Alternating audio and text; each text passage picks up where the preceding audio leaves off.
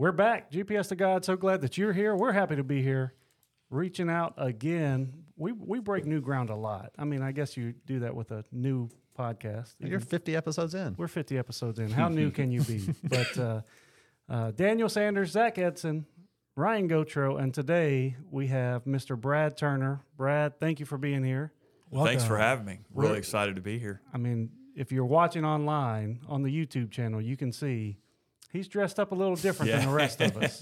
So we're get, we're going to get into his official titles. I don't even know if I can call him Brad. Yes, we're, absolutely. We're, By, we're, absolutely, I insist. We're, we're going to find out in a second. But first, go to the website, g p s the guide dot com. Lots of stuff you can do on there. You can email mailroom at g p s the guide dot com. I don't know what else to say. Go, go there, email, visit, do cool stuff. Speaking support. of cool stuff, support. Yeah, we love your support. We so want to interact with y'all. Absolutely. Yep. I, I looked right before I came up here. Nine countries in the last week. Nine countries. Wow. Exciting stuff. Blowing up. Wow. Blowing up. So worldwide. Worldwide. So. But speaking of blowing up, worldwide, famous, all that kind of stuff. Yeah, I don't know about that. Well, we're we're gonna we build it up big. We'll let people make their own judgments. Yeah, we build it enough. up big.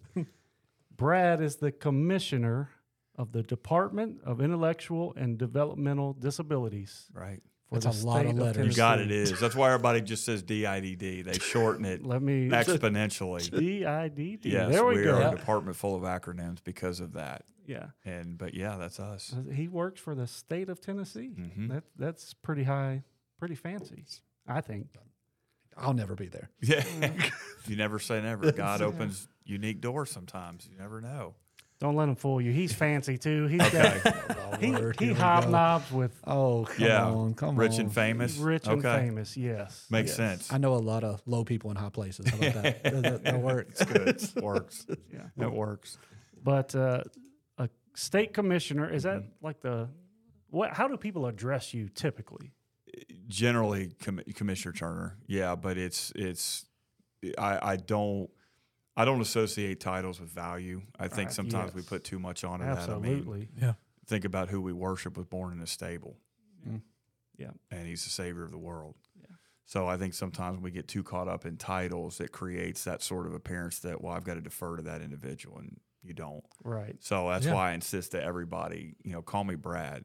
Just happens to be my role as commissioner. Yeah. So I'm going to do the same thing with you guys. You're welcome to say whatever's comfortable, but it, it's, don't don't leave it open to Ron. He'll, well, he'll call you but something. It's hard. Sir Commissioner, that, that's His Royal Highness and things like that. Sorry, yeah. I messed up. No, it's all good. They do you have a ring I'm supposed to kiss? no, no, it's nothing like The Godfather or anything like that. Yeah, it's not. It's not that deep, but um, yeah, I mean, lots of times it'll just be commissioner from a formal perspective, right. But I'm Brad to everybody. It's awesome. That, that's the easiest one to remember. So. Yes. I like it. Um, I mean, what is a state commissioner? I, yeah. I mean, we're going to get into your personal sure. story and stuff, sure. but let's get all these formalities out. What right. is a state yeah. commissioner? Because so, I have no idea. Yeah, and it's a great question because a lot of folks don't know. I mean, they know that we work for the state, but they don't really understand a lot of what that entails. So in, in my particular role, um, our department is, I think, the the newest department that's been added to the state as far as a cabinet-level position uh, in the state's history. We're only about twelve years old. So our department historically had been housed under mental health. Uh, a lot of different states and really the country have associated uh, intellectual developmental disabilities with mental health challenges. So you had uh, really some legacy programs that addressed intellectual and developmental disabilities that have historically just been housed under mental health. So in twenty ten, I think it was right as Governor Bredesen was leaving, Governor Haslam was coming in, they established the Department of Intellectual and Developmental Disabilities as a cabinet-level position, and so I'm the third commissioner um, that has the privilege to serve in that position. So as a result of that, you become a commissioner. That's the appointee by the governor to help kind of lead from an administrative level um, the State Department. And so we're we're one of the bigger state departments in, in Tennessee, but um, it's all built around, you know, hopefully serving the most vulnerable and making sure that they can live the lives that they've envisioned for themselves and creating a space that they can thrive. So that's really what our purpose and passion is, to make sure that we're doing that. And as commissioner, I get to help kind of execute that, oversee some of the strategies there, and really drive that home to people that you can be what you want to be. And yeah. you don't have to listen to what society negatively, you know, projects onto you about your abilities based on your disability. So really excited about what I get to do. It's been a huge blessing and a huge honor to do it. I know you said you got appointed by, by the governor. So does that mean every time the governor rotates over, you stand to let let them appoint someone new? Can or you, yeah. can, can, can you stay? Can you get ushered out? Yeah, yeah can you, get you out one hundred percent can get ushered out the door. Yeah, so it's a, it's very much an appointment that's made by the governor. That's who we report to. So there are some folks that, that had, were under Governor Haslam mm-hmm. previously and are still serving under Governor Lee. But, yes, the expectation is the new governor gets to choose the people that are going to be on their cabinet to serve around them. And there's kind of that unwritten understanding if your time comes up, it's not an expectation that you're staying on. Right. It's it's up to them. And so, yeah, it's, it's, it's always a possibility with any of us. Gotcha. But – you know, thankfully, we're only halfway through, so I don't have to worry about that just yet. There is an election coming there up. Is. There is. Not that yeah. one. Not... Get out and vote. Uh, Early voting's open right now. We want everybody voting. There it is. That may not be the last uh, push, but that's right. That, that, got to get the first one. We're six minutes in. Yeah. We might have been three minutes overdue for that. Right. Um, cabinet. You mentioned the cabinet. Mm-hmm. So we... understand like on the the president of the United States and they have a cabinet. Yeah. This is kind of the same thing on mm-hmm. a state level. It's exactly the same thing. So you've got executive level positions that run each of the state departments. So there's about twenty-four different state departments and individuals that serve on the cabinet that, that have been appointed by the governor. A few of them have a, a couple different titles um, than commissioner, but the vast majority of, of the individuals that are on the cabinet serve in a commissioner role. So the way the state constitution's written and the way that it's been established, that's that's what the cabinet is. It's got all the commissioners, the folks that run the different state departments. Then he's also got certain senior advisors that fall into that category. But it's the exact same makeup. Obviously, you've got different titles and different departments in the federal level, but it's the exact same makeup for Governor Lee and any of the, the preceding and succeeding governors or on how their cabinet's kind of structured. I can't even imagine, like, coming in as a governor now.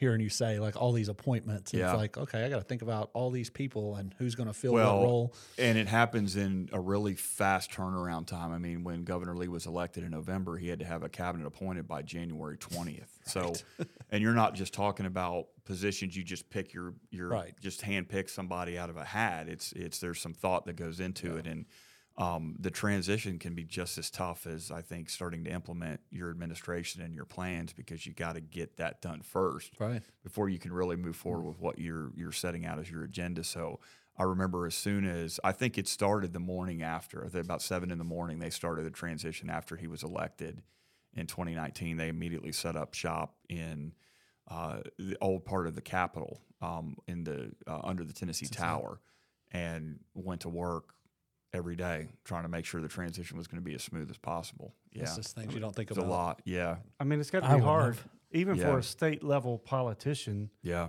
you're not going to know people necessarily for all of mm-hmm. those different yeah. ca- cabinet positions. Yeah, it's it's why it's unbelievably important to have people around you that you can trust to make really big decisions and hard decisions in your absence quickly, or make those recommendations to you pretty quickly to say, yeah. we believe this individual or that individual would be best serve, you know, would best serve you and your administration here or this area. And, and it happens quick. And, and, um, I, I'm trying to remember, in fact, I think I was the second to last or third to last commissioner that was appointed. And I got appointed and then turned in, submitted my two-week notice to my company, went to the inauguration, was technically sworn in there, and then had to go back to my other job on that next Tuesday. And people were just like, I just saw you on T V. Like, this is really weird. And I was like, yeah. But, yeah, I think I was the second to last or third to last of the wave of of announcements and then in, individuals that were appointed to commissioner roles. Yeah, it was kind of wild. Wow. Yeah. Sounds exciting. It's a great God story, though. When we get to that point, I, I want you and your listeners and folks that are paying attention to follow me on how the Lord works when you don't see it. Yeah. And a lot of people, some people know my story. A lot of people don't know it. It's a pure God. I, I can't stress that enough to people on how I got this was one hundred percent the Lord's work.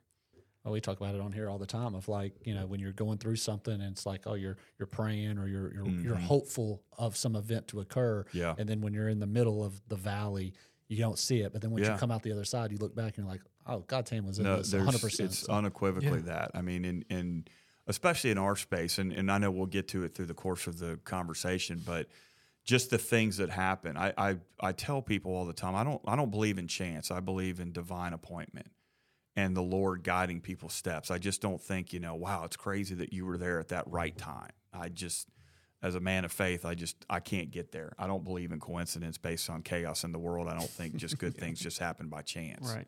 I think there's got to be an author to that, that even in the confusion. Yes, absolutely. Same thing we've talked about. There is no coincidence if, you know, God created the entire universe. Yeah. He loved us enough to create us in his image. That's right.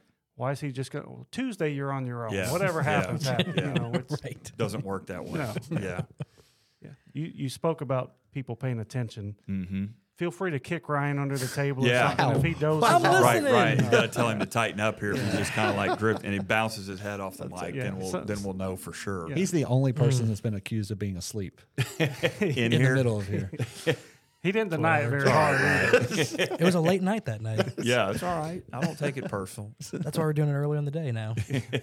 Well, when you you know we we've moved up a little bit, and when you get with these you know cabinet officials and whatnot, you gotta they don't come to our schedule. We gotta go to theirs. Absolutely. No, that's it's, you're starting at the very bottom of that cabinet thing. It's, it's once you keep climbing, then that might matter. But hey, not right now. We got our foot in the door. That's, that's all it, we right? needed. That's, yeah, that's true. That's true. That's it. How many commissioners did you say there are? Uh, there's or about twenty, twenty-two or twenty-four different cabinet-level commissioners or or directors. Uh, and then you've got senior advisors that are around the governor. And so anytime we're in a cabinet meeting, I mean, the room's pretty full. You probably have thirty-ish people in the room at the same time that are some sort of senior level, depending on running a department or policy advisor or uh, chief operating officer. Um, but it's it's very interesting just to hear, hear different stories. You're all in that same fight, but everybody has a different path they're having to take based on their areas of responsibility, right? And so it's interesting to hear, you know, as we came through COVID, how did it impact your department compared to mine? And there's a lot of departments that impacted entirely different and, and to, frankly, a quite less of a serious degree than it did our population and folks that we have the privilege to support. So, you know, you I think you kind of reflect and look back after that to say, wow, we went through a lot of stuff together. So I think there's that common bond that, you know, it's it's I think it's the same probably in, in pastors' roles. Other pastors know what your pastor's going through, and it's hard for him to project to the congregation sometimes, man, I'm having it rough because I had ten people call me that that are are contemplating suicide. Yeah. We can empathize, but we can't get it. Yeah. And and so it's kind of nice to have some folks around you that you can bounce things off of, like, I've got to choose between this or this. And neither one of them are going to be good, you know, but you got to make the decisions. And I think that's where praying for wisdom and knowledge and just, you know, some sort of discretion and things like that matter from a position of, of my own faith and how I lead, that, that you, you got to get it right. And the only way to do that is take it to the Creator, as you said, and figure out, give me the wisdom and people around me that can can provide some counsel. Yeah. And it's much easier to hear from people that are walking the same walk that you've walked, right? Yep. Versus, yep. you know, like what you were saying about a pastor, right? Like you can say, oh, I know what you're going through, but it's mm-hmm. much different when you know that person is in, That's the, right. is in the trenches as That's well. That's right. So, yeah, we, we talk about that all the time. I mean, I think one of the, the neat comparisons that, that I had talked to somebody about, I mean, you look at it just from the the role of, of president, you know, more often than not, the previous president doesn't criticize the new one. Yeah. Because they've been there and they're like, look, it's never what you just think it is. There's ninety-five percent of stuff you don't see. And, and both of the previous commissioners in my role have said, whatever we can do to help, let us know, because we know what you're, we sat there, you know, and, and it's nice to have some, some folks that, that are back there you can kind of go to and say, look, you know what this is about. Give me some sound counsel, you know, and, and so that's nice. Absolutely. This may be a, a dumb question, I don't know, but is it possible for a commissioner to be replaced even by the same governor that appointed them? Oh, yeah, it, it has happened multiple times in, in our four years here, yeah. And and sometimes it's it's individuals. I mean, they, they make their own decisions to say, hey, we're moving back to the private sector, or, or there's other decisions that go into that. The governor might need them in another area that has now presented itself. I mean, think about it three years ago if we said, hey, we're going to go through a global pandemic and And but we're kind of understaffed in Department of Health. Like now, all of a sudden, three years later, you start looking at it saying, wow, we really need more expertise or leadership in these areas. So there there can be some moving parts there where certain people are moved to different areas. But, yeah, you can – he could call me on the way home, say, hey, I love you, but we're yeah. moving in a different direction. And, and I would just be like, thank you. And I enjoyed it. And well, that's it. But yeah. Let me, I, let I, me help the next guy. That's right. Yeah. it's, it's like, tell me what to do to help. Yeah. And it could be because we need you here or, or we're moving you into this. But yeah, it's happened, but it, it doesn't always happen. You, at that level, at, at some point, you don't want to create a fear factor either. So right. it's, it's, they're very strategic in those conversations and understanding that if we're making a move or something like that, it, it there's got to be some real reasons behind it that can help then stabilize some and, and you know, kind of squash some of those concerns. We we don't want you to lose this role that you are, are thriving in. Yeah. But if the governor calls, let's put him on the air. I mean, yeah. we have that yeah. capabilities. You know, we'll, I'll do it. I'll ask him, yeah. hey, I know you're getting rid of me, but can you actually yeah. talk to these My guys? My one last thing. It just I don't know. So, like, what's yeah. the next rung up? So, like, your commissioner, then what's mm-hmm. the aspirations of, like, what you would do next? It, it's really dependent on what you want to do. I mean, it, at some point, you know, it then becomes, do you want to run for elected office? Because – you know, your your natural step now would be, do you move somewhere on senior staff or or if you're driven by by public service and you want to run for office, do you make a decision then to go do that? And and more often than not, it's, uh, you know, um, Randy Boyd ran for governor last time, and he was a commissioner before that. And, and um, Commissioner Jim Bryson, who's under or over fiscal and administrative services right now, was previously a gubernatorial candidate sixteen years ago. So it just kind of depends on the individual, what you want to do. But a lot of the folks that serve in these roles ultimately go back to the private sector. And, you know, they've they've done their public service and they're wanting now to move on to, to a private sector role. Um, because of expertise that, that they've had in state government, it becomes an unbelievably sought after experience. Mm-hmm. People want to know, well, how do we navigate government? How do we navigate state? How do we navigate federal? And so those positions become, I think, more attractive because more and more people are calling, like, you've got fifteen years at state level. That's a major bonus for what we're trying to do and how we navigate what needs to happen inside government, inside our roles as as entrepreneurs and whatever. So it really depends on the individual, what what they want to do. Um, you know, but for me, it's it's always been, okay, what does the Lord want me to do next? It's Brad has his own interest, yeah. but what does the Lord want to do? Because more often than not, I'd screw that up, and I, I've learned I that the hard way. Yeah, I've had, I, I have had some great plans. Yeah, in oh, yeah. my own mind, right? Mm-hmm. Yeah, it wasn't really God's plan, right? Either. That's yeah. right, and and I think that's all part of a spiritual discipline you have to achieve at some point. And unfortunately, a lot of it doesn't happen until you've crashed and burned. yeah. And right. just in our own humanness, you create a narrative for yourself as, well, I can figure this out. It's just this decision. It's just that decision. And even in our roles, there's some comparisons there that a lot of folks don't realize. The decision that you make down here, I may have to answer for five rungs up because we were wrong. Mm-hmm. So did you think it out? Did you talk about it? How'd you strategize? How'd you get to that conclusion? You know, the same thing for me is in my career path and, and my own faith journey, you know, did you seek the right counsel from godly people around you? Did you pray about it? Did you really want to listen to the Lord, or did you hear the answer that you were hoping you'd hear because right. you interpreted his answer to, that's what I wanted? Yeah. And then you move from that. And that is very dangerous, I think, for us as believers to say, I think I heard what I wanted to hear from him. Good mm-hmm. enough for me. Yeah. And thankfully right. in his grace, sometimes it works. But right. more often than not, when I'm left to my own vice, it's it's a catastrophic failure. You're right. Is there ever, ever times where, like, a commissioner might have more than one role, as a, like more than one department? Yeah, it's funny you said that, because the first commissioner in this department actually served uh, as commissioner for two departments, which is the height of absurdity, given right. the layers okay. of responsibility. So Jim Henry, who was the deputy to Governor Haslam when the when this department was established, became the first commissioner of D I D D and also the commissioner of the Department of Children's Services. Unbelievably hard positions, very challenging. Yeah. You're dealing with a lot of vulnerable populations that you have to get it right, because there are vulnerable children counting on you and there are Tennesseans with disabilities counting on you. And he did both. I still have no idea how he did that, but the answer is yes. But okay. he's the only one that I'm aware of that has ever been put in that position. Okay. Because you just can't. I mean, yeah. it's, it's, it's, and I've shared this with Ashley and other people on our team. If, if you're serving two masters, you're serving none. And yeah. at that point you have to pick, where does my attention go? It's, it's no different right. than relationships. You know, if I've got a spouse, if I'm not paying attention, I'm paying attention to something else, and that becomes your master, you know, and, and you could, you just couldn't do it. I mean, a right. lot of the departments, our, our department, you know, we're close to nineteen hundred people, wow. over a billion dollar budget. You know, wow. I, I couldn't, I couldn't do that. Even if it was a super tiny yeah. department yeah. that's just like, you got to be there at meetings, it would be darn near impossible. We we laughed today because I, I was telling Ashley and her husband on the way over, anytime my door opens at work, it's like the bat signal goes off, like he's here, and and everybody comes running in about, I got to get there first, you know. And I love it. I, I wouldn't trade it for anything.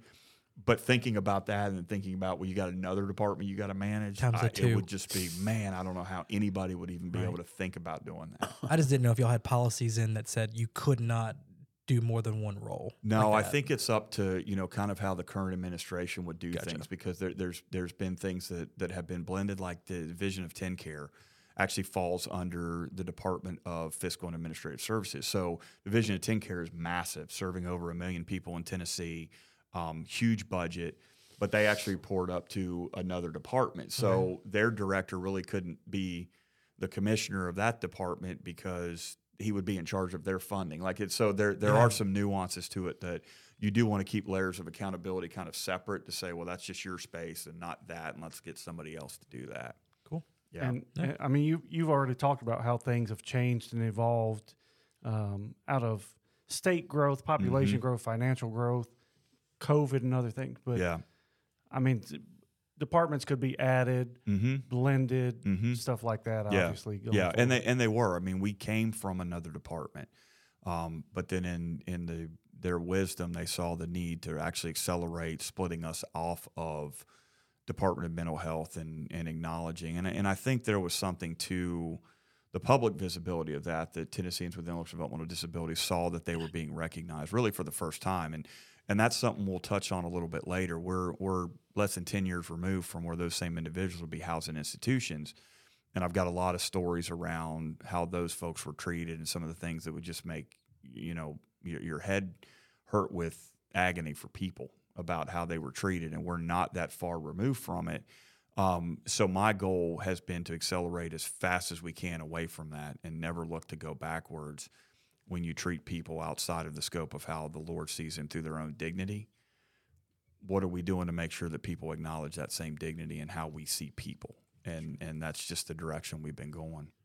I, I do want to say, for people watching, Ashley has been mentioned by name a couple mm-hmm. times. She is your executive assistant. Is yes. that the right title? She's just off camera, so you yep. can't see her, but we're not we're not talking to our imaginary friend over here. Yes. Feel free to chime in. Yeah, if, she'd if be great. She'd be a great addition yeah. to any of these conversations. We we will get her over here one day maybe. But uh, you've kind of talked about a little, you know, just uh, touching on some of the history of people being in institutions and mm-hmm. whatnot. But today, what are some common disabil- common disabilities that you all are working with? Well, that's a good question, because we're actually in the process of figuring out how do we expand some of that service delivery, because historically what has happened is our department – it's what's called waiver services. And so individual, you guys are obviously familiar with Medicare and Medicaid. Mm-hmm. Everybody knows about it. National program, been around fifty-something years, sixty years um, under Lyndon B. Johnson, part of the Great Society to say mm-hmm. we got to do more government spending because that's what we do. So the waiver became is is an extension of, of a lot of those conversations over the past fifty years, and how do we do disability services. So it comes from C M S. So a lot of those individuals that are currently inside our waivers were individuals that, that might have historically been confined to institutions or would have uh, disabilities that meet um, previously what would have been considered um, levels to, to require in institutionalized care. So you've got um, – there's about sixty-five hundred, seven thousand people that are in one of our waivers that we serve, but we serve tens of thousands of people outside of that. Uh, early intervention for children that may have developmental delays, which is a major, major program inside our department that we've just started to own over the last two years. It was previously with the Department of Education. Very strong believer in that. My daughter actually went through that program, and I, I think you guys know, and I'll tell your audience, my daughter has intellectual developmental disabilities um, in, in her own life. So I'm very passionate about making sure that parents and families know that there are supports out there for you to be able to say, hey, my child actually might get the help that they need, because it's a very lonely path to walk. So you've got that. You've got uh, individuals with uh, mental health challenges that may have disabilities. Um, we work very closely with the Department of Mental Health. We work closely with our um, Division of Clinical Services inside D I D D to work to meet the needs of, of Tennesseans with disabilities that also have what's called co-occurring diagnosis, a, a developmental disability, but also mental health challenges. Um, and really trying to penetrate that space, because mental health is a conversation nationwide. Mental health is a damaging, damaging impact right now on society. Um, drug addiction, because of, as a result of that, a lot of very challenging things that just aren't getting those needs met. So we're working on navigating a whole new spectrum of service delivery that can hopefully start expanding our reach and who we help and how we help them and why we're helping them. So do you have, y'all have partnerships with, say, you know, I'm, I'm just going to use Vandy because I mean, mm-hmm. we're in like the healthcare mecca here, mm-hmm. but yeah. like, do y'all have, does the state then partner with local facilities, therapists, you know, what have you? Is that how that's goes back and forth, or does that put ownership on, say, the, the adult over the child? Do they get yeah. some say in that? Both. Okay. It, it really, a lot of it. So you've got uh, really the track that we've been moving more towards is what's called self-determination and independent living, person-supported practices. Um, historically, what has happened is the individual would not have a say in their own care or their own life. And that's really fairly recent trend that has started to shift, because when you put them in an institution, they don't have a say. Right. It just becomes you're institutionalized, and the reason they're in that prison is because they're disabled. Mm-hmm. Like, there's something fundamentally and morally wrong about that, to say you're getting a prison sentence because you can't speak, because of a, of brain damage and all of these things. And that's what we did, and we justified it. So we work very closely with Vanderbilt, a lot of private partners. You know, my challenge to you and, and your church would be, we need churches to step up and acknowledge, I think, what a lot of our biblical mandates are, is how are we serving these families that are in crisis? You know, we talk a lot about, you know, government doing more, needing to do more. There's a lot of spaces that government needs to do a lot less, and we need churches to step up. We need um, private institutions to step up, and that's really what we're moving towards. Governor Lee established um, a faith and policy initiative office that they're driving that conversation in the faith community about how can organizations uh, like Parkway and churches that believe in meeting people where they are, how can we lean on them to help step up? Um, we work with grants for uh, certain churches. Churches can um, apply for grants through through our department. There's a church that we had a conversation with that wanted to translate the Bible for children that are hearing impaired, to create software and an app for them to be able to actually read the Bible and and understand what it's saying in their own language. You know, we do it for Spanish, we do it for, you know, uh, Italian, you do it for different languages, but we haven't really thought about, well, how do we do it for individuals that are blind? How do we put the Bible in Braille? You know, just stuff we haven't thought about. So we're really challenging ourselves to not just understand where we've been successful as a state body, but how can we work with private partners and churches and, and communities that believe in what we're trying to do to make it even more accessible for people that live in those, you know, in those areas. What kind of ages? Sorry, Zach, no, no, what kind no. of age ages do you all cover? Is it just children, or is it three to? Th- one hundred three. Uh, there, there, there's no window there. I mean, early intervention can start as soon as the child is born, uh, and then you have services that run the entire length of an individual's life. So it, there's not a window of, well, you got to get in by the time you're eighteen. There's certain programs that have age limits on them, but we've got a bunch of different programs that allow people to move into different programs based on their age. So there isn't a limit on it, and and there's not on the front end or on the back end. We're built to try to make sure that we sustain whatever, you know, independent living the individual prefers, or whatever supports that they might need. If they're much more medically complex, you know, we serve folks that are on ventilators that, that require fully dependent twenty-four seven care. You know, we make sure that we provide for them and their family so they understand their loved ones taken care of. I don't know how to phrase this, uh, but welcome when to ta- my world. Yeah, just wing it, and uh, I'll help. I was gonna so.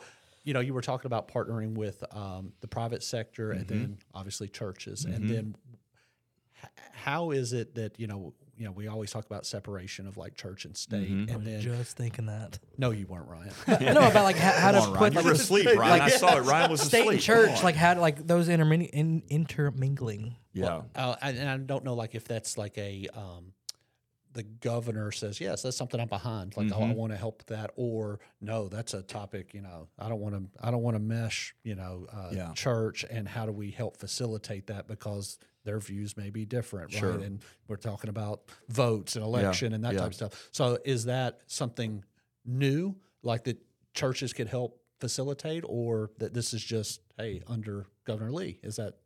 It's it's a little bit of both. So the governor was very clear early on when he ran that he thinks there's a lot of things that the churches and, and, and private sector folks should be doing that the government historically has tried to take ownership of. And I think that's been one of the real challenges from churches as a whole. The church universal is that we have ceded a lot of authority to the government that now we can't get back. They've become the go-to of, well, if you need something, go to the government. If you de- need this, go to the government. If you're upset, go to the government. And before, the churches used to step into that role. If you need food, come to our food pantry. If you need First counseling, acts right, I mean, right. That's right. That's exactly that right. is exactly right. And so the governor has been very passionate and very deliberate about that, in understanding what the right balance is, because we know that there are certain individuals in our society that are going to need full-time care that the government has an obligation to try to figure out how do we help serve those families. But I think a lot of that the church has kind of we have ceded away. I think what there's been some biblical mandate and even biblical authority for us to do is the place that families need to go in hurt and crisis.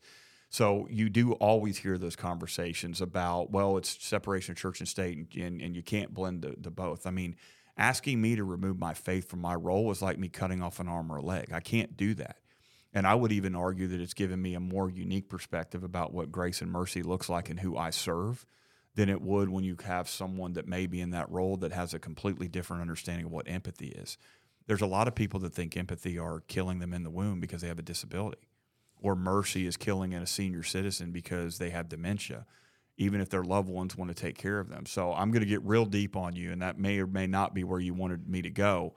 I, but I think was about really that. like thinking about you know what you're able to say, what yeah, your what no, your faith I, allows you to say. It's um, my faith. It's it's unfiltered, and and Ashley can tell you, she has to deal with it at work all the time. I, I we we are working and and and we are living with people that if they died tonight, where would they go? That is a very heavy burden for me to realize. I've got one shot at this. That people either see me as a kingdom builder, or they see me as pushing them into darkness. And so when you when you look at it that way, for me, I can't be quiet because I, I have to tell people the story. I mean, if if if you've got people that are hurting themselves over and over and you see the brick that they keep stubbing their toe on, why would you not help them remove the brick? Right. Right. That's yeah. all I'm trying to do is say, look, I do have my own set of faith values. There are things that we can do together that my faith commands me to do, and we need you to partner with us to do it. It may be through a government program. It may be through a church. It may be through something else. But there's a lot of folks. I mean, we have had that. Well, that's separation of church and state, you know, and that's created, you know, the Constitution. Like, we get all of this because of the wall, you know, and people, you know, they they twist the letter from Thomas Jefferson to, to the church, Bainbridge Church. You know, we've heard all of that. But the governor's been very passionate about that, saying government can't do it all. And, and any time you look at a government that's ever tried to do it all, it's failed because yeah. it can't. Right. And I think the church in a lot of ways has ceded that away to say, well, we can't do it. It's your responsibility, mm-hmm. and what we need to be doing. I, I, I'm my challenge for me is is am I extending grace and mercy to people more than I am judgment and and point finger pointing? And if the answer to that is yes, then I think I'm doing okay because I'm pushing in the right direction the way my faith dictates. But if it then becomes judgmental and accusatory, that right. doesn't bring cl- people closer to the kingdom. I don't think he's. He's now the second person on here. I mean, think about Adam French and wanting to get the churches more plugged in to help the community, right? Mm-hmm. Like, there's a place for the churches to help and assist, and are we deferring yeah. more towards the government, or yeah.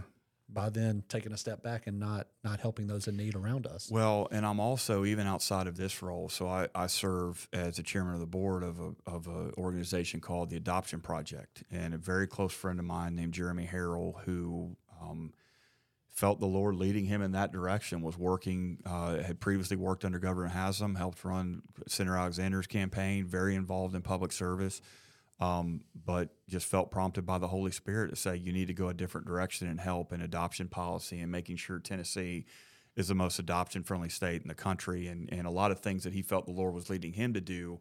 And he asked me to help serve on that. And I was like, absolutely. And I think those are the things that the church needs to be more involved in, because I tell people all the time now with, with the Roe versus Wade thing. We the dog caught the car now. So now what do we do? And I think there's an unbelievably large gap that the church could move right into to say this is what we should have been doing the whole time. Unwed mothers, single girls that are now pregnant, where do they go for help? Adoptive families, how do we create conversations around that? You know, a lot of things I think that the, the Lord is trying to say, I'm giving you all these chances. What are you going to do with it as as the body of believers? So a lot of that stuff is very important. When you strike that balance, the government and the private sector can partner. I think I think the challenge, I, I don't buy the church versus state argument of separation. Um, that's created a lot more darkness than it has light for people. All kinds of good stuff, right? The dog caught the car. There's another T-shirt idea. I'm making a T-shirt with that one. Yeah. The dog caught the car. How many T-shirts are we at now? Uh, how many T-shirts do we have? So we have we have a website, and we have the... A, a store on our website, but there's nothing in the store. Yeah, okay. So we always talk about all the T-shirts we're going to make. Yeah. And, uh, nearly it might help pay for your editing and yeah, all that yeah, stuff near, you talked about. Near, nearly every episode, somebody has a great quote. Yeah. Right? There's a, there's the next T-shirt. That's it. We have to come up with the first T-shirt. I think we'll kind of circle back maybe to some of the work stuff. Yeah. But But let's talk a little bit about you. Sure. Where, where'd you, where are you from? Where'd you grow up? Yeah, so I was born and raised in Florida. Florida. Um, my parents um, started a, a Nazarene church. I, I'm part of the denomination called Church of Nazarene. My parents started a Nazarene church um, south of Jacksonville. Um, just felt the Lord was telling them on a leap of faith to go out and take out a mortgage and a loan to buy property to to plant a church. And they did that, and the church is still standing fifty years later.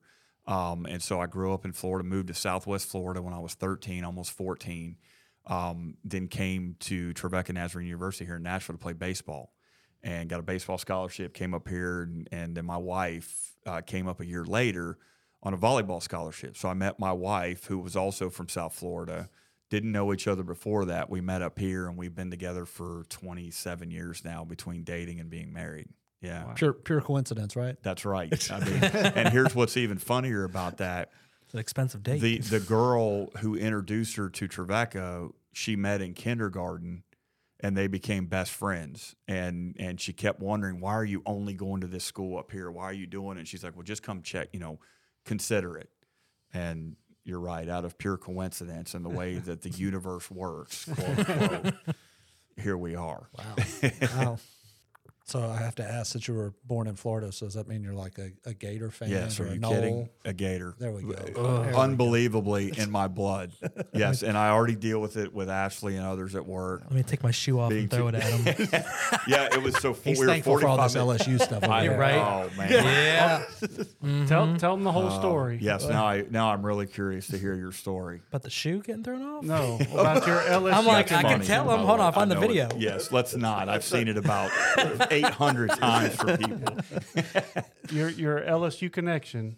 My L S U connection. I was born there and in Baton there, Rouge, and lived there yeah, for how long? I lived long? in Lafayette, but okay. I lived there for like six like six weeks.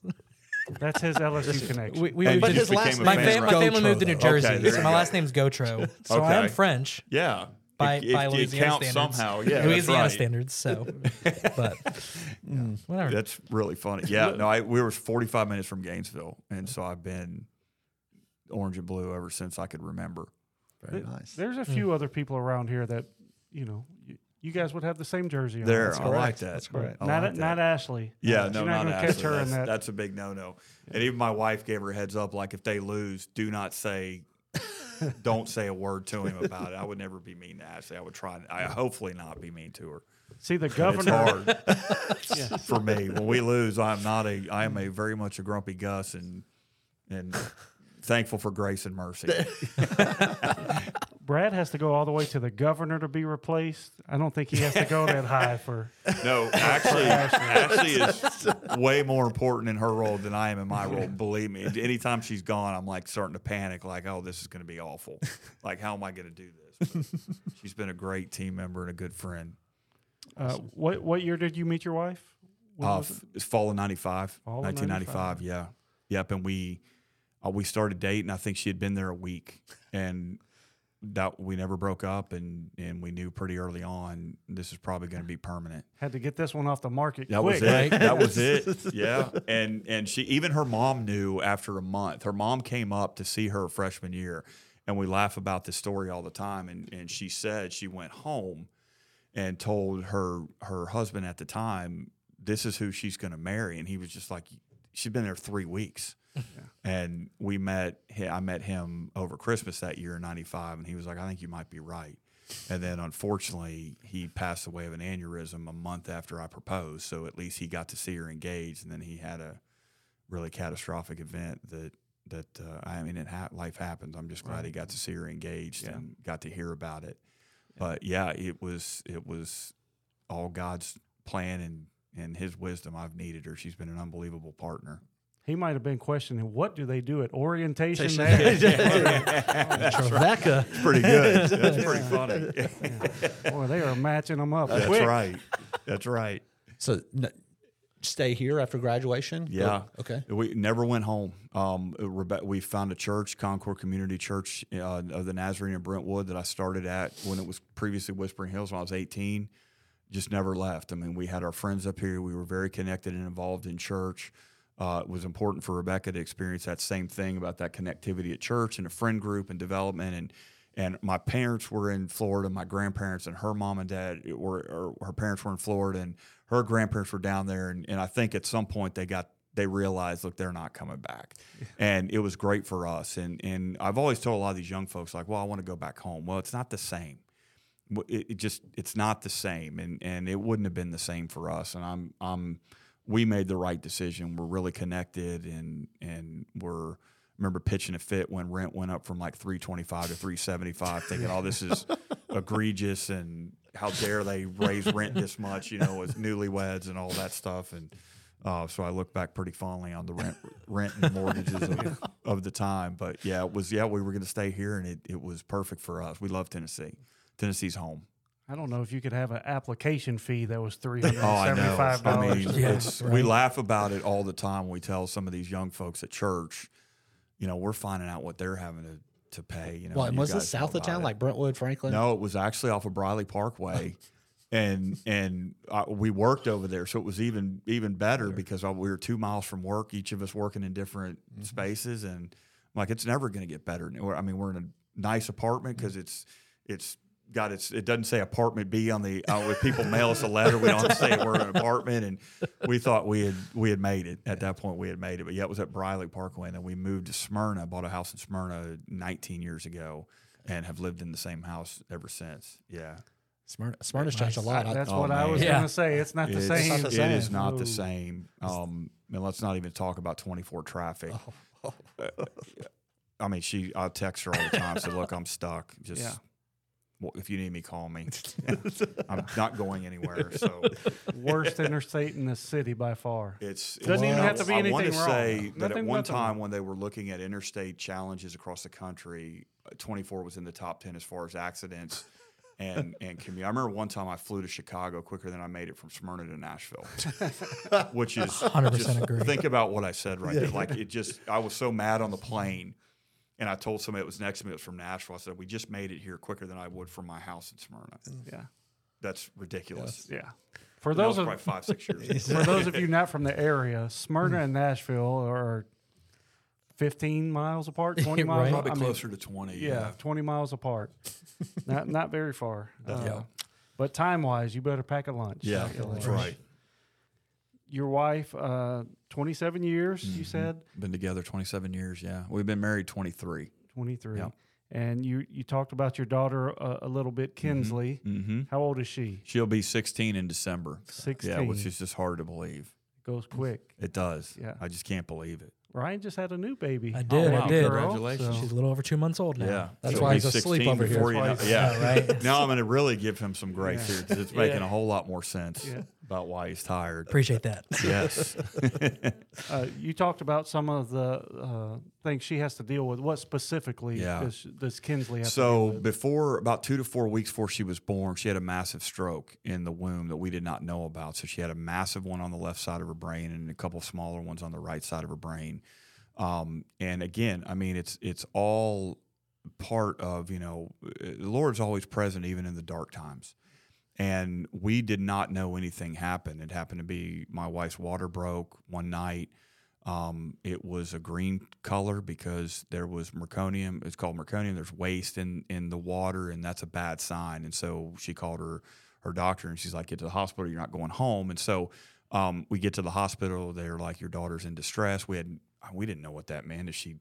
We just didn't know what that meant.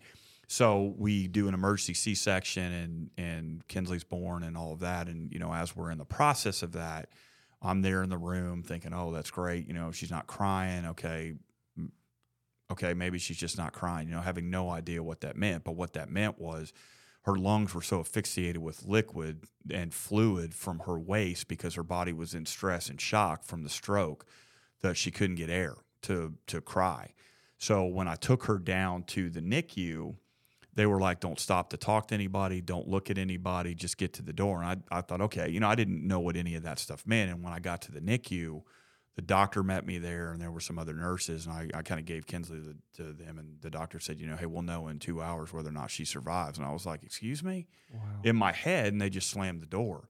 Wow. And I just immediately went to the chapel and just started praying because Rebecca was still in surgery. And I was thinking, how in the world do I tell her Kinsley's dead before she gets out of the C-section when she just saw her thirty minutes ago? And we talked about your family, both families being in Florida. Yes. And this was a quick thing. Yeah, so and it was in the middle were... of the night. I mean, her water broke at well, one thirty in the morning. We were at the hospital by two fifteen. I mean, it wasn't like it was right now at, at you know, two o'clock in the afternoon. It was yeah. it was in the middle of the night, and, and everybody is far away from you. And so we're trying to navigate. You know, at that time, there's no FaceTime. There's, there's, you're not, you're calling and hoping to catch somebody, and, yeah. and you know, we're calling from phones in the hospital and all that. And so, um, yeah, it, it, it immediately went south pretty quickly for, for me trying to figure out, okay, what in the world's going on here? Um, and so Kinsley, as a result of that stroke, um, has cerebral palsy. She's nonverbal. She's ep- has epilepsy. Um, is also has what's called right side neglect, cannot use the right side of her body because of the damage that was on the stroke uh, on on her left side of her brain. So she she can't use her right arm, right leg. She can't walk. We've had she's had five, six, half a dozen surgeries fixing her hips because of some of the challenges with the brain damage. Um, but that so that created just a whole entire journey for us that we weren't ever anticipating going down. And so that's kind of a little bit of Kinsley's story, but that's just the surface of it. That's the that's the early on part, and like, what do we do? What is this even going to look like? And we still navigate it. I mean, yeah. we still navigate it. I've got arthritis from having to carry her. I've got bad back. I've got headaches. I've got migraine. I mean, it, it's a never-ending cycle of challenges for you, but that's okay. Yeah, I mean, it that that's okay. You just work to navigate it, and that's where I tell people, man, if you don't have strong faith and you've got surface-level faith, you'll find out really quickly whether it's of substance or it's not. And thankfully, you know, I grew up in the church, and and I had that base, but you don't find out about yourself sometimes until crisis. And is your faith really what you think it is? Um, but more importantly, God always shows you who He is in those circumstances, and that's exactly what happened to us. I couldn't have said that any better. I mean, when you go when you go through things, and then, you know, I think about the people that don't have faith, and yeah. like when some tragedy hits, where do they go? And I could see how depression or how they get off, you know, a woes me, like mm-hmm. why is this happening? But like you said, when you find out how strong your faith is. But you go through that. I, I want to be clear to people too that some of the challenges I think that we've heard ourselves in the church too is we tell people, you know, what what's the standard answer we always tell people? Either I'll be praying for you or you should pray about it. Mm-hmm. Trust me, that happens. It doesn't mean life's not going to be any more yeah. difficult. And I think that we've hurt ourselves a little bit sometimes in the church because we tell people, well, you just need to give it to God. Well, I am. It doesn't mean it's easier sometimes. It doesn't mean He's not present or not listening, but it doesn't mean that it's not it's it's not easy. And and we have had those conversations, I, I can tell you, and I I won't say the young girl's name. I remember distinctly. I can see her mom's face and the little girl next to her. She was a pound and thirteen ounces in the N I C U. And her, her mom just had that lost look on her face. And we stopped to pray with her. She did not have a faith background. You could see the the empty, the lost feeling like I don't even know where to go. And I've thought about that little girl and her mom a lot over the last fifteen years about what happened to them. And so I've seen it. I mean, I've seen it in that space. You can see just that look of wander is what I tell people. It's it's a it's a look of wander about where do I go. And I mean, we you know the Bible says we will experience hardships. That's right. And try. So I mean, that's right. You should not expect to go through life unscathed. Uh, right? Yeah, that's right. Yeah.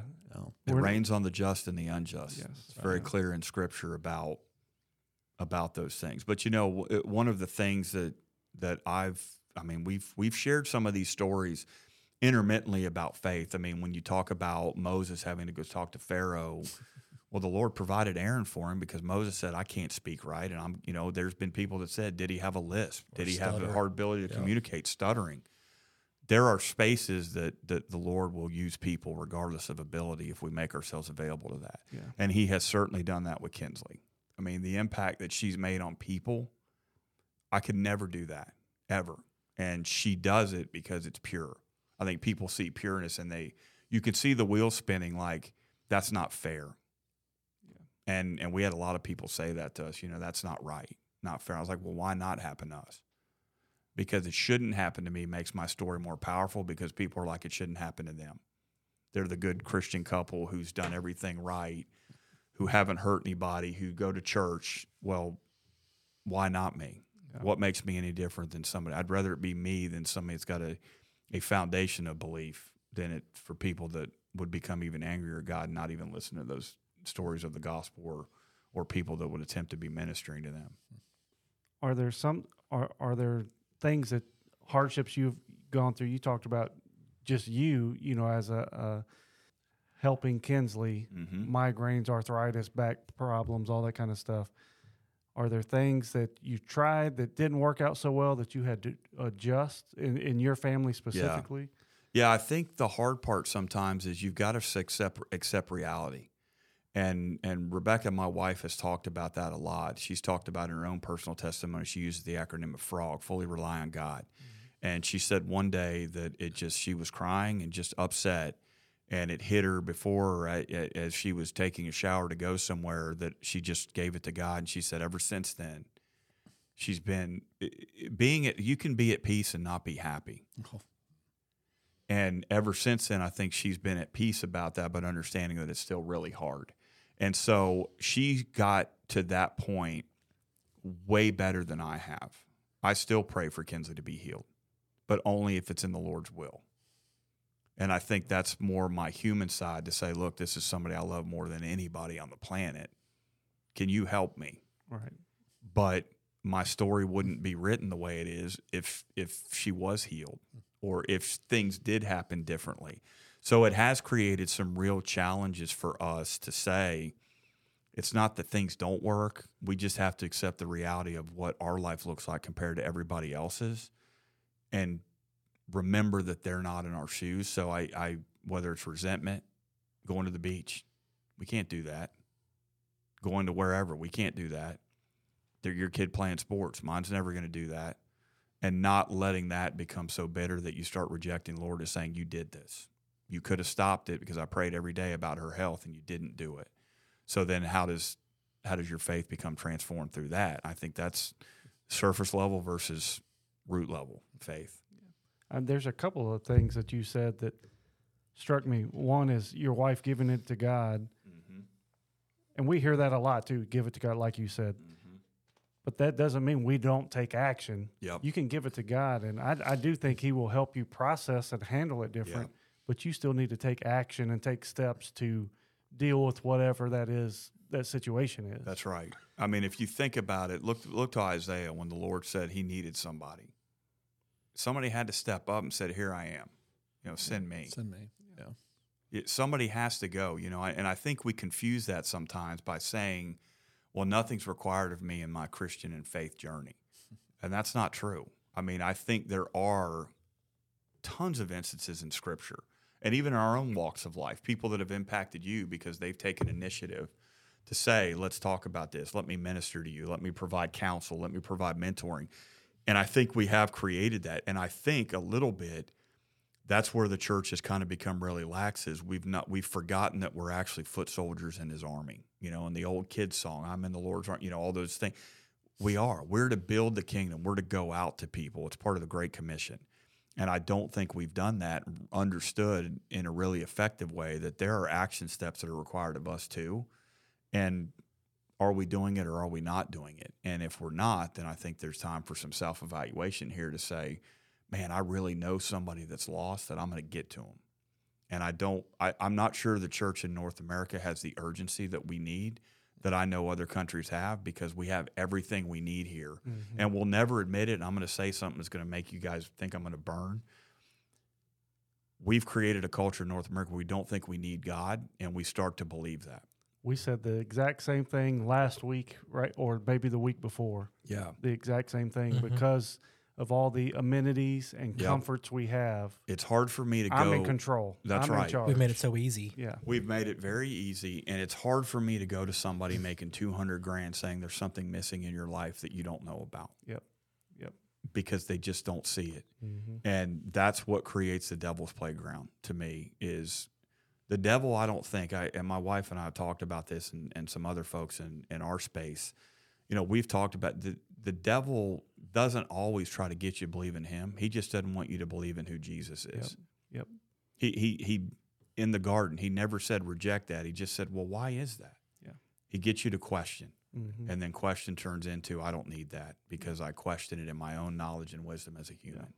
Yeah. He's got you at that point. And and if we're not careful, we've allow church allows itself to get in that mentality. We got to chase people as if their life depends on it because it does. Yeah. And we don't. Money, prestige, popularity, mm-hmm. oh yeah, anything that takes you away from God is taking you away from God. Yeah, so, I, there was a yeah. story, and I don't want to keep interrupting oh, you. I just, I good. think it's important. There's just there, we're, I was we're listening. Here for you. To, well, yeah, I know you've got. I, I don't want to be like. I know you've got your structure and stuff, but no, it's, I think no, it's important for people to hear. Don't. You have not. If you haven't seen enough episodes, we have no. Yeah. Structure. Okay, why do you think good. I'm here? No, there you go. Right. We, I, I listened to a sermon online one time that really hit me really hard about this, and and it was uh, it was a gentleman that was uh, an evangelist who was in Africa, and he was going to do a revival series there, and, and he lands and he, he's met by the pastor, and and they're driving to the church from the airport because his, his uh, services started the next day, so he wanted to go look at the church and get the layout of the land and all that stuff. And he said as he was driving to church, he realized there was people walking the road and. and and got closer to the church, and he realized they were standing in front of the church. And he asked the pastor, he goes, what are what are they doing? And he said, they're getting in line for your service tomorrow. And he's like, well, how'd they get here? And he's like, they walked. And he's like, well, where did they walk from? And he said, well, they walked from the village, the next village over. And he said, well, how far is that? And he said, six to eight miles. Wow. They did that every night for a week. And he said it just kept convicting him. And he turned around and went back to the airport, and and this, the pastor took him back and some of the folks from the church. And and he said as he was leaving, he said, the pastor said to you, I want you to know that we're praying for your the church in North America. And he was like, well, thank you, you know, thank you, but what, what are you praying for? And he said, we're we're praying for you, or what are you praying about? He said, we're we're praying that you get challenged because your faith is weak. And he said at that point he didn't know whether to be offended or or to be inquisitive about, well, what do you mean by that? And and he said exactly what we just talked about five minutes ago. He said, he said, your faith is weak because you don't need God. He said, over here, all we have is God, and that's why our faith is strong. And I was just like, I get it. And and I've then challenged myself since then is how do you start creating your story about, man, there's something that you're missing in a world that has everything that they need. Mm-hmm. And it's hard for us to tell that story, but we have to pursue people because they're lost. We had a family here that hosted a um, a family from Africa mm-hmm. in their home here, and said the same thing. Like you, mm-hmm. ha- you have little faith because you know what? When you have a headache, you go over there to that medicine cabinet, and when we have a headache, we pray about it. That's right. right. Or you know, th- there was a funny story where um, took him to he needed to pull through an A T M yeah. and to get money out, and they looked at him like you know. You just pull up the machine and it just, just yeah. spits out money. Yeah. And he's like, well, no, not exactly. But right. It's like over there, we have to pray for jobs. We have to pray for these things. And it's just, just you know, yeah. basically exactly what you said, that we have little faith um, and what our reliance on ourselves to yeah. go out there and do or get what we yeah. need. We do. We have people in the Middle East being beheaded because they won't recant. And we have people leaving our churches because of the music. yeah. Yep. Think about what I just said there. True. So when True. we talk about the depth of our faith, what they're saying is you you have faith because it's convenient. Mm-hmm. We have faith because that's all we have. And that is massively impactful. There's a, I think it's a Disney movie, WALL-E, set in the future, little robot, I think, uh, you know, cleaning up the earth. There was a... Not quite Skynet, right? Yeah, not, cl- not quite. But uh, make sure we're not going that direction. No, no, no, no. But the uh, there was a nuclear war or something, and, yeah. and people are living in space on a spaceship. And now, I mean, they have their own little chairs with a screen. They're fat, everything is delivered to them. Yeah. Mm-hmm. They don't even, you know, they conversate with other people through their screen, screen. on their yeah. chair. Yeah. They don't physically talk. And right. That's very true to life, though, sure. in, in America. Sure. Uh, uh, in many ways, that uh, uh, just distraction and convenience and all that uh, stuff. I think churches are about. struggling. We're still struggling with that post-COVID yeah. because people got comfortable sitting in, uh, I'm in church at home. Yeah. And you lose the impact of community oh, yeah. and and all of those conversations that are important. Our pastor talks about it all the time. I'm sure you guys, to some extent, have run into it in your own church faith-based community here at Parkway about how do we get people back now, mm-hmm. because now they feel like they don't miss it. Yeah. And it lets you go to the Titans game because you're watching church at home. Yeah. It lets you go to your kids' game because you can watch church at home and then leave. Yeah. And we lose that relational component, and it's it's that's hard to make up on a screen. It's putting distractions yep. in, you mm-hmm. know, it's on the T V. I'm in the yeah, kitchen cooking. That's right. right. But it's on the T V. Right. Great technology to yeah. get through something like COVID, mm-hmm. but w- like with everything good, Satan's going to try and that's twist right. it. That's right. You know, so no, I think not that's a, a replacement for being being no, in the service. No, yeah. still not. A, yeah. I was going to say it's a, like you said, it's a great technology, and I think it helps certain people that maybe can't make it physically sure. in. Sure. But I think, like y'all said, there's there's excuses that are made to oh, I don't have to go. It's right here. Yeah. yeah. So, but I yeah. think it is a great technology. We do yeah. use it for people that are, you know, maybe in not hospice per se, shut-ins. but like shut-ins, yeah. that kind of thing, yeah. where they get that opportunity to still go and see people they know, based just because of that. So, right. Yeah. Right. Ron take is advantage. Huh? I said Ron but is But they awake. take advantage of it. yeah. They do. So Kinsley obviously is kind of a passion for you. Sure. That has translated into your current position. Do you just, something else I, I wanted to kind of ask about was, are you confined just to Tennessee, or does Tennessee collaborate with other states mm-hmm. and work on a federal level, or or is it just every state's on their own? All of it. So we're on our own. He said yes. We work right. It's really Great yes. question. Yeah, Great. It's really yes. Next, but next. we we do work with different states on what they're doing. Um, how they're implementing programs, what that might look like. In fact, I'm going to D C Monday for the National Conference of State Disability Directors to have those same conversations. What are you doing? Why'd you guys do it this way? What does it look like? Have you thought about this? So there is some of that cross-collaboration between states, um, but we're only responsible, obviously, for what goes on in Tennessee, but that doesn't mean we pick the brains of other people that are kind of in that same space. And it is interesting because some of them, a lot of them, in fact, report up through a department. They don't have their own standalone department. So there mm-hmm. is some unique conversation when it comes from, well, what is your, what does so-and-so make you do? Well, we are so-and-so, you know, so we don't have to do it that way. And we're able to create policy or or a plan or operational goals based on what we see, and we don't necessarily have to go get that approved by somebody else. So uh, the, the like you said, right, the answer is yes to all of that. So we work here, we work with other states, we work nationwide, but yeah. Ashley, you have those travel arrangements taken care of? She Mo- does. Monday it, will be here quick. Yes, and you know what? They got approved today. See, that's good, and I saw that. My highest level of anxiety with her is, Ashley, you got to get the boarding pass for Southwest, like as soon as it goes, I can't be in like C. And C stands for I felt ter- Yes, and I felt terrible because she was like, she had to do it. In, she had to do it during church, and mm. she was like, I left Sunday school to do. I was like, oh gosh, like don't leave Sunday school. Pay the fifteen dollars and let them check you in. I saw that, and I thought, hmm, that's not a bad idea. But it's taxpayer dollars. I'm trying to be a good, mm, solid mm. fiscal conservative here, and I don't want to. We waste can vote on that right dollars. here, right? There you there go. You that's right. You're taxpayers. She's got it, though. I She did. She Thank God for Ashley. Yes. See? And I felt when she said that, I thought, oh, God. And my wife, She's less than impressed by my position title sometimes, and it's not funny how that I'm not the commissioner. Yeah, yeah, it, yeah. When it becomes, mm-hmm. you need we, to stop being mean to Ashley and don't make her do this stuff, and you should be doing all that. And so we la- we joke about that. I, I hear Ashley has a strong defender in my house. It's uh, it's real funny how none of those titles or matter authority levels. Mm. They, they don't follow yeah. you through the front door. That's right. It'd be nice sometimes, yeah. but that, that does and not it, happen. The, the trash is over there waiting on you. Go ahead and take it out. Yeah. Got that janitor title. That's right. Do you? Yeah, I do the trash all the time. It's Sunday nights because it goes Monday morning, so I've got a routine down. Yeah. The the trash is a point of contention in my house because we have a seventeen-year-old and a twelve-year-old. Okay. And you should have permanent trash taker. That's robbers. Right. We we do. And, and to be honest, I probably take like, the yeah, trash out the fewest amount of time, like no. percentage wise, compared to everyone else in my house, mm-hmm. wife included. But my here's my pet peeve is they will take the trash out and not put another trash bag in. In the yeah, I'm like, you're already there, and you've I'm already thrown it. Something away yeah. when you see it. No, I don't do that. Okay, because that would have that'd yeah. be even worse then. Because I would have to go get that out. I have but, done that, but uh, I'm like.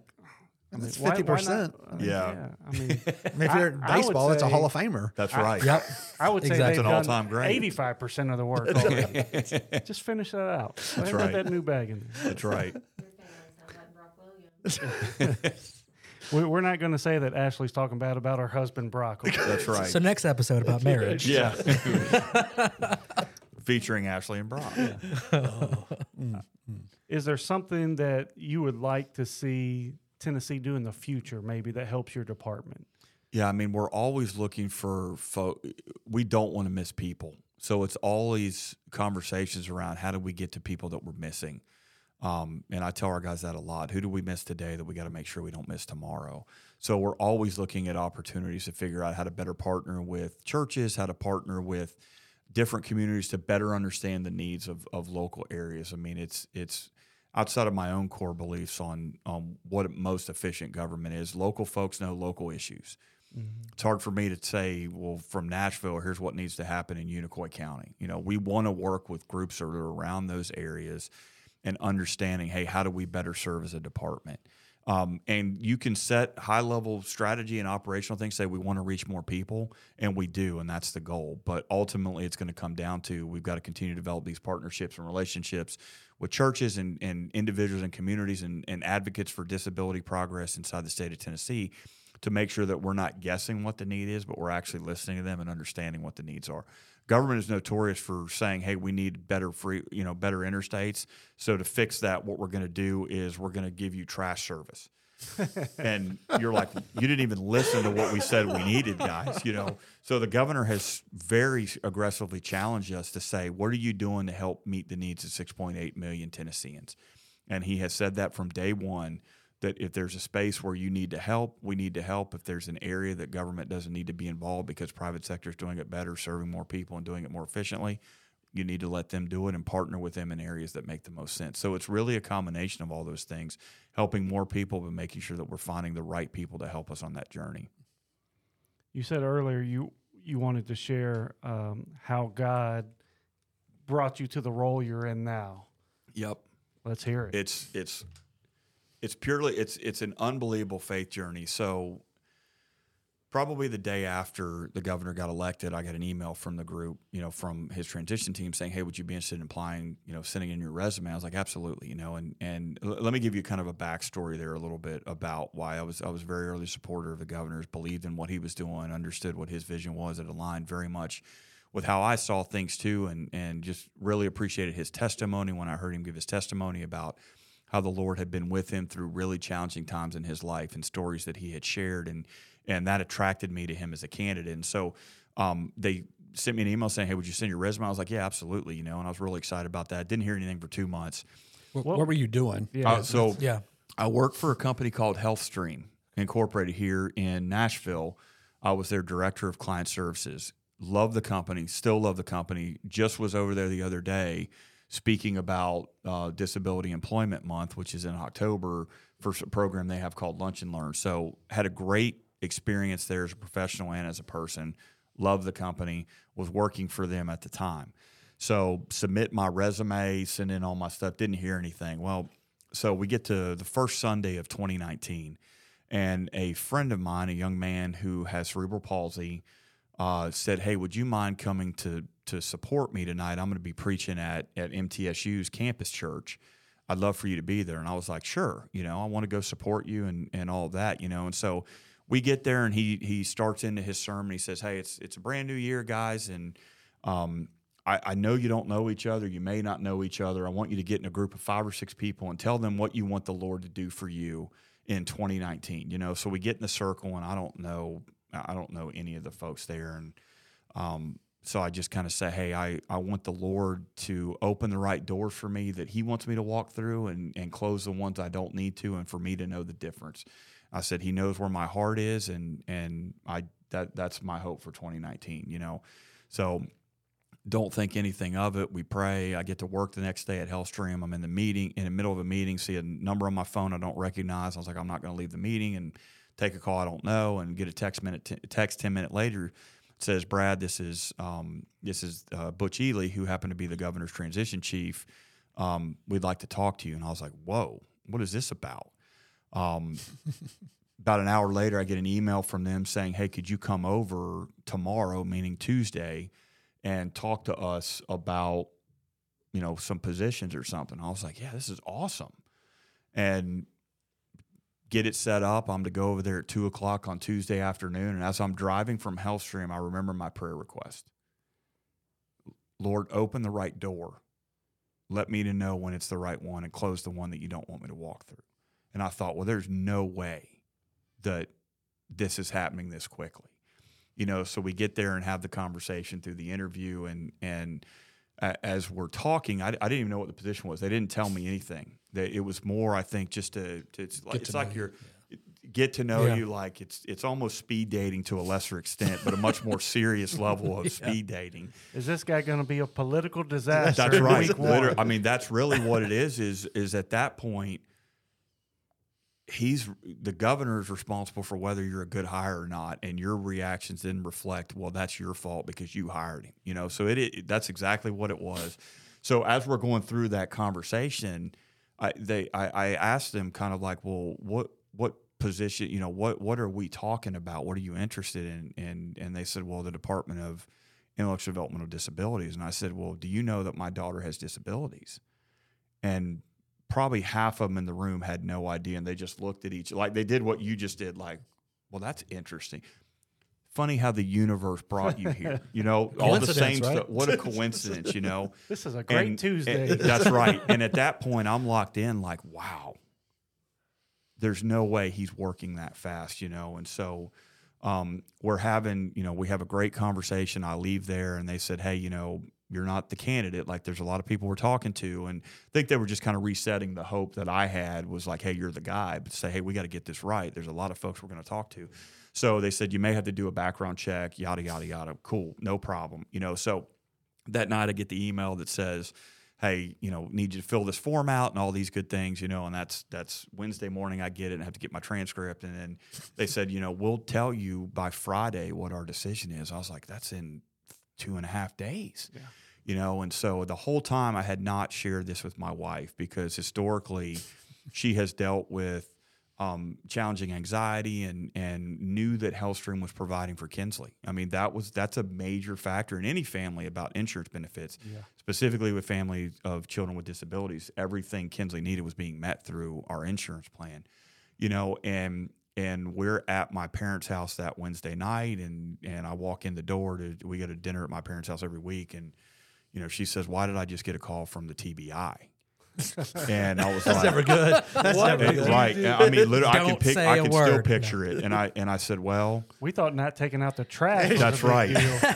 Good point. The T B I that's a really comes good calling, point. And my parents are standing there looking at me, you know. And I said, "Well, you know." That meeting I told you to pray about, I think, was probably a job interview for the governor's, you know, administration. And they were just kind of like, yeah, okay, you know, okay. But I think then the phone call happened, and I think they were kind of like, well, man, they wouldn't have just done that if they don't just do that, if they're not serious, you know. So anyway, Um, we go through Thursday, I have to go do fingerprints and all these things. And, I, and I'll get to the story. I promise. I know I'm wasting your time. I'll, Not at I'll all. speed it up. No, but, no, no, no. no. Um, we get to Friday. I'm driving into work. I'm really excited. And I pray on the way in, like, Lord, whatever happens, I, I believe you. But whatever happens, I believe you. You know where my heart is. You know what I want to do. Whatever happens, I believe you. And nothing, no phone call. Didn't, nothing happened on that Friday. And, and I'm driving home and I'm, I'm upset. And I just started praying, like, Lord, don't let me become bitter. Like, I've got thirty people I'm managing right now that are counting on me to be what I was a week ago. Don't let me become bitter and angry and take it out on them, because that's not fair, you know, and and all that stuff. So um, the next day I had volunteered to help at a Bible quizzing event at our church, and went there, and, and people were asking me, you know, hey, are you going to try to work for the governor? And at this point, you know, they're they're always keeping those things close to the vest. They don't want people, media, knowing who the candidates are and people and all that stuff. And I said, you know, I'd love to, but inauguration is in a week. I haven't heard anything. You know, I don't know what's going to happen. You know, so I'm um had to leave early that after the Bible quiz and to, to go home. Rebecca and I, um, I get invited every year to speak um, at the Rutherford County Employees Dinner. And and do the uh, the benedict or the invocation prayer and, and all that stuff, because I was Rutherford County Commissioner before I started this job too. And as I'm driving home, it's as if I feel the Holy Spirit say, "Check your text messages." And I was like, "Check my text messages." My phone didn't ring, and I turned over my phone. There was one text, and I thought, "What is going on?" I clicked it, and it said, "Brad, this is Butch. The governor's appointing you. He's calling." And I just threw the phone in my car. And I thought, what in the world just happened from my prayer request on Sunday night to Saturday afternoon? Did he move that quick? And it created just an unbelievable whirlwind of what is going on, because I was taking my wife out that night. We don't get to go out a lot. I wasn't fixing to ruin it by saying, by the way, I'm quitting on Monday, my job. But here's where but it's what, just what more, about insurance? That's right. Here's where it, it's just more and more of the Lord putting those pieces together that you don't see. Um, and the funny part of this that I didn't add was, as we were driving there, the governor was calling my phone, and she was sitting next to me. And I just took my phone. I kind of slowly turned it over so she wouldn't see. Why does it say Bill Lee is calling you? And I get there, and all of a sudden, when we're when we're, I'm sitting there across from a friend, the first question question they asked me is, "Oh, can I ask you a question?" I was like, "Absolutely." He said, "What are we doing to help adults with disabilities in Tennessee?" And I thought, man, if you knew the phone call I just got. And Rebecca was sitting next to me, and I couldn't react. And then I got that question again later from somebody leaving, like, well, what are you doing right now? And Rebecca and I reflected on this later, and she said she kept trying to figure out, why is everybody asking him what he's doing now? Here's where the other part of this ties in to, to the whole story that I want your listeners to understand. The whole time, Rebecca told me that her and her mom, the Lord was working on them too about this, where her mom called her out of the blue and said, I just feel like whatever's going to happen, it's going to be okay. Mm-hmm. And this was, bef- they never told me this story until well later about it, but Rebecca had been praying about it. And I think that was kind of the fear factor was, well, I don't want it to be okay. But the Lord kept sending some sort of calming presence to them, like whatever's going to happen, it's going to be okay. But that's kind of my faith journey, and, and I tie it in. I, I say all that to say this. Those twelve years from when Kinsley was born until I was appointed by the governor was my forty years in the wilderness. The Israelites had to go through that to know what to do to get in the promised, promised land. land. I had to go through that to understand what it was like to be the best commissioner I could be, yeah. because I can go to them with authority to say, I was in the desert too, mm-hmm. and I still am. Mm-hmm. So you've got an ally and an advocate here in that role. And that's how the Lord navigated all of these pieces. So when you're driving home, and I'm coming home from the hospital in two thousand six thinking, how did this happen? I couldn't see it. All right. I know why it happened now. Yeah. And it's not that he did it, but what's one of my favorite scriptures, all things work together for the good of those mm-hmm. who are called according to his, I mean, look at me. Yeah. And I tell people that, let my story be part of an encouragement to you about your testimony. Yeah. Like what the devil meant for evil, the Lord's using it for good. So yeah. now instead of helping one Kinsley, I'm helping fifty thousand. Yeah. And God is going to use awesome. whatever is going on in our lives yes, right. for his plan. Right. And, and not, that's what I want yeah. listeners to understand is it's this is this is just the this is the hurt before the healing. As much as we think we know and we can see, mm-hmm. there's a much bigger viewpoint that we right. can't even imagine, really. Right. Absolutely. And and I, I told Ashley that. I said, Ashley, you're not here by chance. You know, an employee that that that my that recommended Ashley for this, like Ashley's not here by chance. I, I don't believe in any of that. I think I believe in divine appointment yeah. in, in in all of our lives. I feel like I might be raining on a, a really great, impactful moment we've been having, but did you answer the governor's call right there, or you just ignored no. him? He just said, and you know no. what's funny I think that about was big it, league right there. It was like, no. I did not. And what's funny is I've still got the voicemail that he left me that night on my phone, and he said that on the voicemail. He goes, "Hey, I don't, I don't normally do this, but I'm beyond excited if, that that you're joining the team, and I think we've got a lot of good things. I'll, I'll play it for you after we're off air, but it's, it's I did not get there's it. That subscription, there's again. That subscription model right there. That's right. The good stuff afterwards. We, That's we, right. We we tell we tell like everybody." That. All the Parkway best, Premium or something the, you could call yes. it. All the best stories happen when we stop That's recording because right. people yeah. can go into more detail yeah. and stuff. Yeah, and, sure. And so we, no, I did not answer it. Yeah. Um, and I'm trying to remember, man, I want to say, I don't even know if I called him back at the time. And and I just, and, and I mean, when is they, that considered like a no-call, no-show? Right? No, no, no. Thank the Lord it wasn't. I mean, because it it... Now you've really got my head. I don't know if I even called him back, um, or I might have tried and he didn't answer. And, and at that point, it was go time. We were a week out from inauguration, so all hands on deck of getting to the twentieth, and, and yeah, here we are. I just know my conceited self, if I was the governor and I called somebody and they did not answer, I'm not going to answer when they call back. Who was number two on that list? That's right. Who's the other guy or gal that, that, that we were going to wow. appoint? Yeah. This, this Brad guy, I'm not so sure. Well, but even when you look at that part that I tell people, and I and, and the governor will tell you this, you know, he was at five percent in the polls. And it just didn't matter to me. And and the Lord navigated his path, and he tells people that all the time is – is he prayed for running for governor for eighteen months before he announced it. A lot of people don't know that, but he started feeling the call to consider it in in twenty sixteen or so, twenty fifteen. Wow. And he prayed for a full year and a half about it, fasting, and, and just felt like even in his space, you know, because I remember even when I was supporting him early on, a lot of my friends were like, what are you doing? And I said, I just... I think he's the right guy, and little did I know. And and we laughed about that since then, like, what the heck are we doing here? But, again, the Lord uses imperfect people for his perfect will. That's right. Absolutely. That's whatever whatever that is, wherever, doesn't have to be a state-level official. That's right. Wherever you are, he's right. using That's you. That's right. That's yeah. exactly right.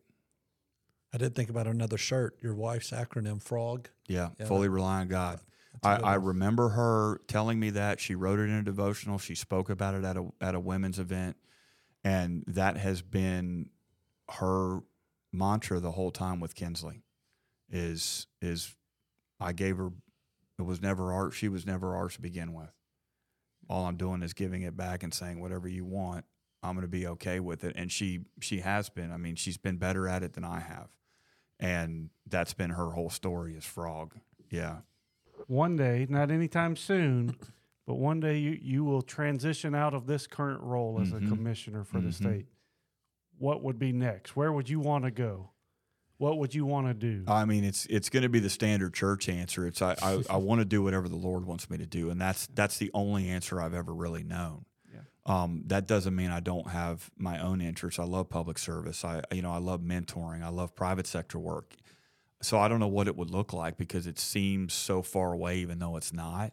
But it's really about where can I impact the kingdom the most? And I do firmly mean that when I say that. Um, so whatever that might look like, the Lord already knows. I just have to be faithful to it. It's a very hard thing to do, but you have already lived that in your life, experienced that of relying on God. So it, it's a little easier for you. That doesn't mean it's easy. That's right.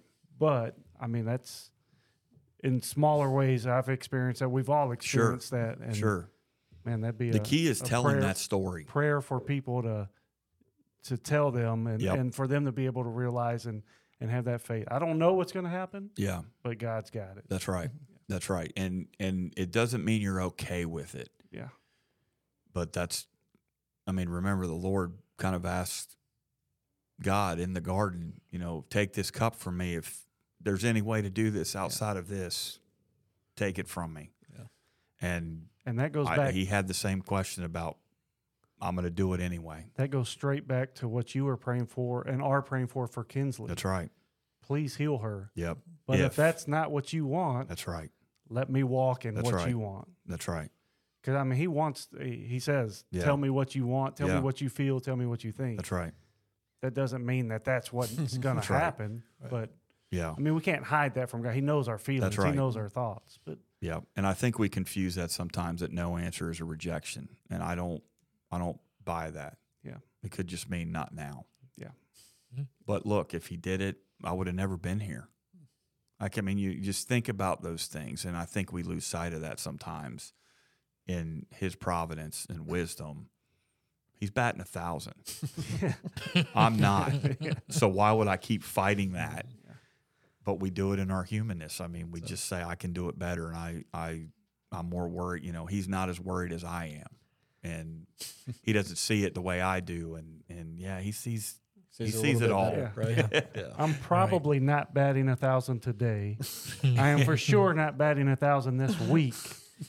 And you know, to go for uh, all of creation, yeah, it's pretty much out of my uh, yeah. abilities there. But anything that we uh, have not covered or talked about that you want to talk no, about? No, I mean it was it's it's. I just I want to try to be encouragers to people. And, you know, I think the older I get, the more I understand eternity matters more every day about yeah. what's going to happen. Mm-hmm. And I think all of us as believers and even non-believers, I mean, everything that we do and how we operate our lives is built around one question.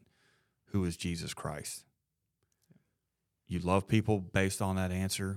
You work based on that answer. You live based on that answer. You worship based on that answer. It's the only question that's going to be mattered, and it's the only question that you're going to be asked at the end is, did I know you or did I not know you? Yeah. That's a heavy, heavy thing to bear, and and that's how I've tried to live my life, is hopefully reflective of that.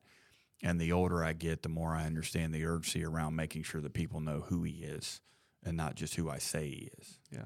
Absolutely. And there's a gentleman that goes to church here, Ralph Hurst, and he always gives the devotion about the dash of your life. So, That's like, it. you know, you're you're born in yeah. eighty-four, yep. and then what are you doing if you're fortunate to live one hundred years on this planet? That's right. right. And in the grand scheme of things, it's like a, you know, a speck of sand for eternity. That's right. right. And so, like, what are you doing to make a difference today for the kingdom? That's right. So, that's that's yeah. it. And it can be little things. I think sometimes, you know, we trick ourselves into thinking it's got to be big things. But if you give a drink of water in his name, he said that, not me. You give a cup of water in my name. Yep. That matters.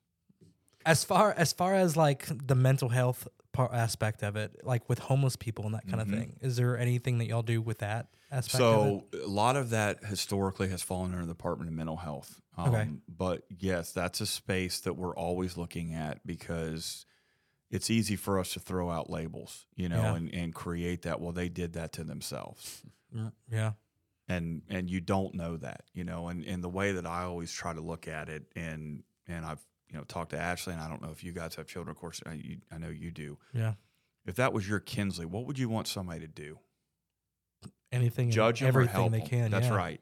So we try to take that into these conversations about that's somebody's Kinsley, that's somebody's Tegan, that's somebody's, I'm not sure your daughter's name or child's yeah. name, but that's, what would you want them to do? And so right. we always look at that when you're talking about how do we want to expand, what do we want to do in the future?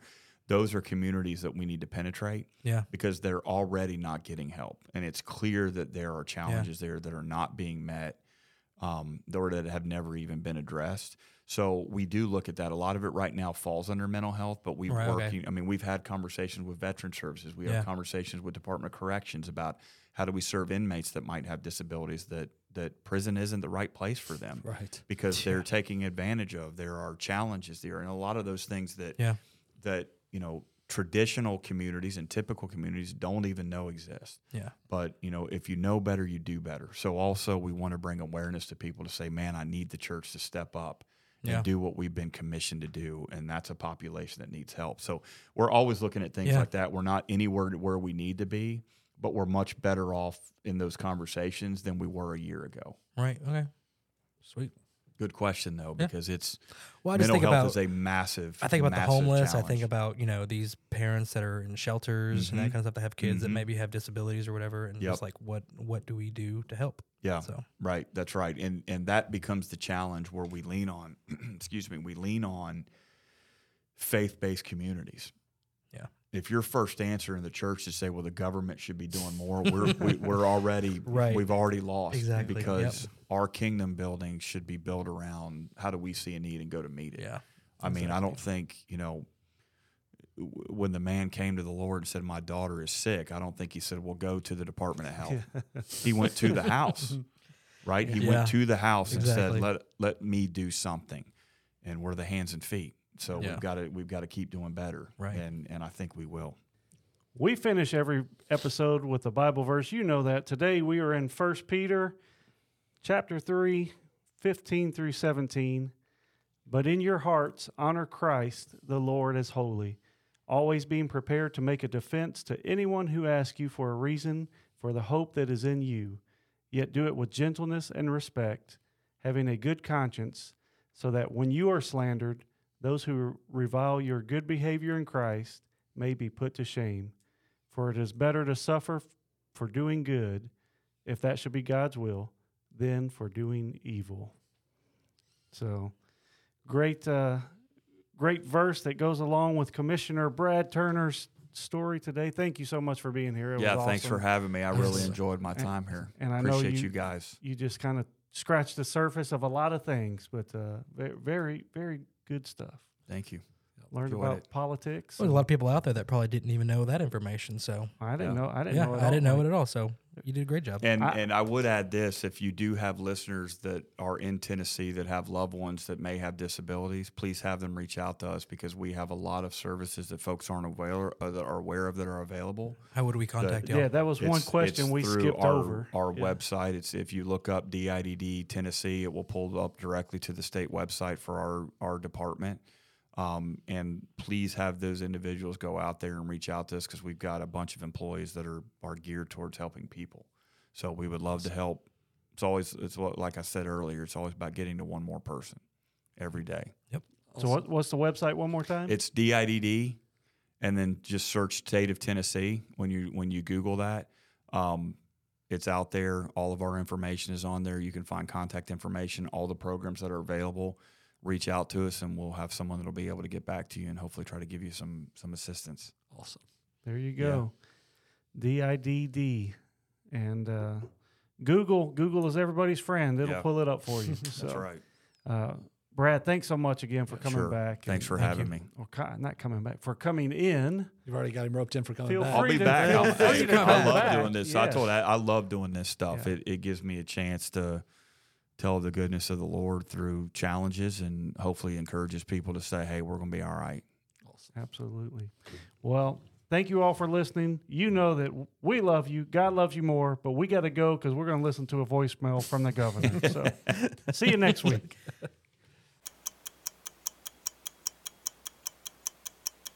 Right when he says there's no budget to do things, I don't want to be the guy that breaks the mic. Ryan will cover it. Yeah. Ryan, that's good. No. I see you. That's a lie. Can't hide money. That's it. Oh, it's hidden somewhere. Just not in my pockets. This is as formal as we get. That's so good. Yeah, because I saw the email and it was like, don't wear a suit and tie, and and I that probably very rarely ever doesn't happen. I know. Believe me, it's not to put anybody down. No, you no, guys no, dress no. how you yes, need right. to dress. We, we understand state officials have a level they got to. It's something like that. Yeah, yeah it's something like that. I, I doubt Ryan can even tie a tie. I can. I can. It just clips right on. Yeah, they, they make me sound so dumb they all the do. time. All well, the it's time. Even, even when I see some folks outside of work, it confuses them. And yeah. they're thinking, well, I just sit at home in a suit and tie. It's just part of my outfit. It's not. It's, it's like when you're a little kid and you see a teacher at the store. That's right. Like, you don't live at school? school? Yeah. yeah. If you want to chime in, if you have something, just say it. We'll... We have a phone in now, right? Yeah, you can just call in. Like, they won't hear you. If you speak from there, we can hear you, but you're just kind of like Charlie Brown's teacher on the microphone. Mm-hmm. Okay. I got one thing. Sorry. So I was not about to do it on air. Cough on, um, on your mic. I don't I'm know. a fill-in. Like I don't. You know, I, I just show up when you are. Just, you are not a fill-in. Not a regular. No, unacceptable. He, he is a regular. He's he's been here almost as much as Ryan. True. Well, we, we oh, I'll start that one over. I bet that gets edited. That will not make the cut. Of course it will. Yeah. We hope you are enjoying G P S to God. Rate, review, and subscribe across every platform you use. Help us spread the word by telling your friends and family to watch, listen, and subscribe.